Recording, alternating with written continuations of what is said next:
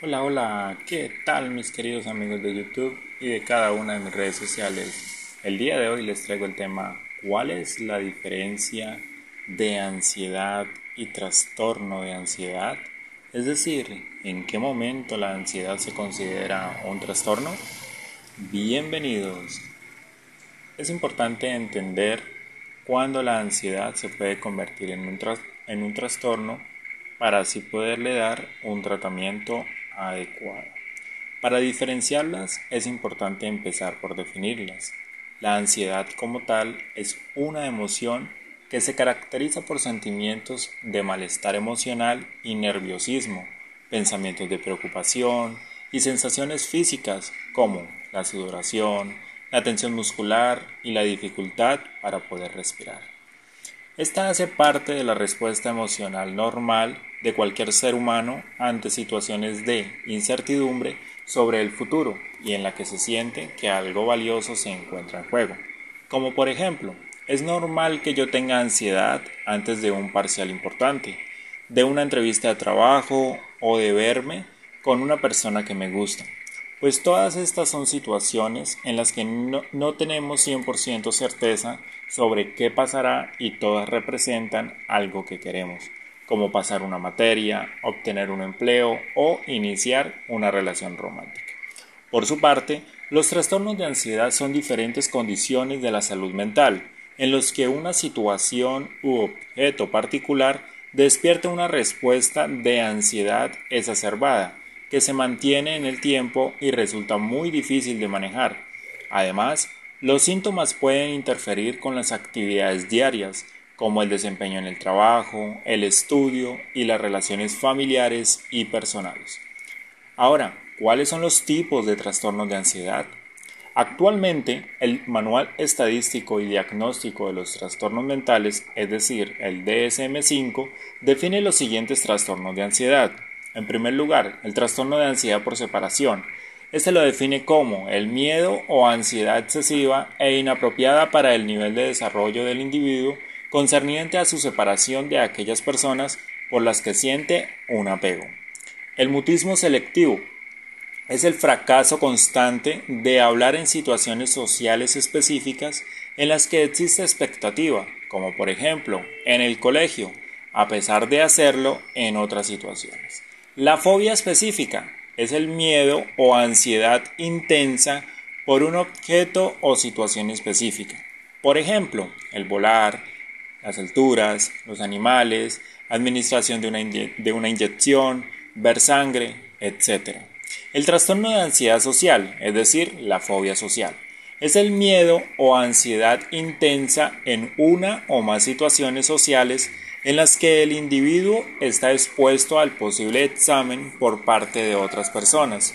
Algunos ejemplos son las interacciones sociales, por ejemplo, mantener una conversación, reunirse con personas extrañas, ser observado, por ejemplo, comiendo o bebiendo, y actuar delante de otras personas, por ejemplo, dar una charla.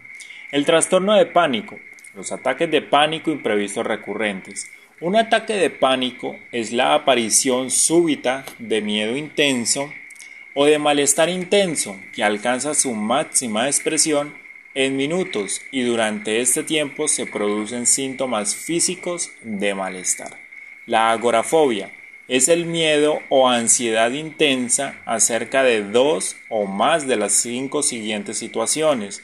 Primero, uso del transporte público como automóviles, buses, trenes, barcos o aviones. Segundo, estar en espacios abiertos como zonas de estacionamiento, mercados, puentes.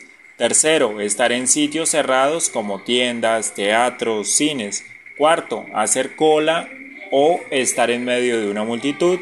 Y quinto, estar fuera de casa solo.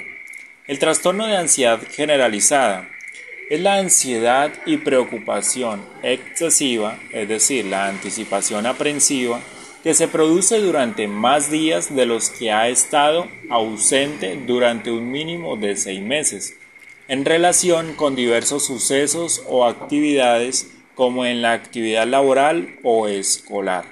El trastorno de ansiedad inducido por sustancias o medicamentos Se presenta ataque de pánico a causa del consumo de algún medicamento. El trastorno de ansiedad debido a otra afección médica y los trastornos de ansiedad especificados o no especificados. ¿Cómo se puede sentir una persona con ansiedad? Los signos y síntomas de la ansiedad más comunes incluyen los siguientes, entre muchos otros. Sensación de nerviosismo, agitación o tensión, sensación de peligro inminente, pánico o catástrofe, aumento del ritmo cardíaco, respiración acelerada, es decir, hiperventilación, la sudoración, temblores, sensación de debilidad o cansancio, problemas para concentrarse o para pensar en otra cosa que no sea la preocupación actual, tener problemas para, conciliar el sueño, padecer problemas gastrointestinales, tener dificultades para controlar, para controlar las preocupaciones, tener la necesidad de evitar las situaciones que generan ansiedad. ¿Puede una persona tener varios trastornos de ansiedad? La respuesta es sí. Es posible que una persona presente diferentes condiciones relacionadas con la ansiedad. Es posible evitar el desarrollo de un trastorno de ansiedad. No existe una manera de evitarlo, porque existen diferentes elementos que pueden favorecer que estos trastornos se presenten. Sin embargo, es posible utilizar herramientas que nos ayudan a dar un mejor manejo de la ansiedad y prevenir que el, malestar que ésta genera sea muy fuerte. Como por ejemplo, puedes aprender más sobre el tema, puedes aprender a identificar tus propios detonantes. Para esto puede ser muy útil pedir, ayuda de un profesional. Este te orientará y te permitirá comprender mejor cómo se presenta la ansiedad. No dejes de hacer cosas. Es muy difícil tener diferentes actividades que te den gratificación. A veces la ansiedad nos lleva a dejar algunas cosas de lado pero intenta no hacerlo. Pide ayuda si lo necesitas.